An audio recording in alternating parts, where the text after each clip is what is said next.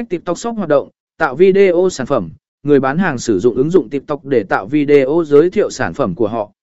Video này có thể làm theo nhiều phong cách khác nhau, từ video trình diễn sản phẩm đến video hướng dẫn cách sử dụng sản phẩm.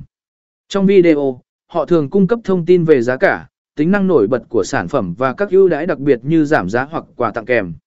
Gắn thẻ sản phẩm, một phần quan trọng của quá trình này là gắn thẻ sản phẩm. Trong video, người bán hàng có thể thêm các thẻ sản phẩm trực tiếp lên video. Những thẻ này thường hiển thị tên sản phẩm và giá cả, và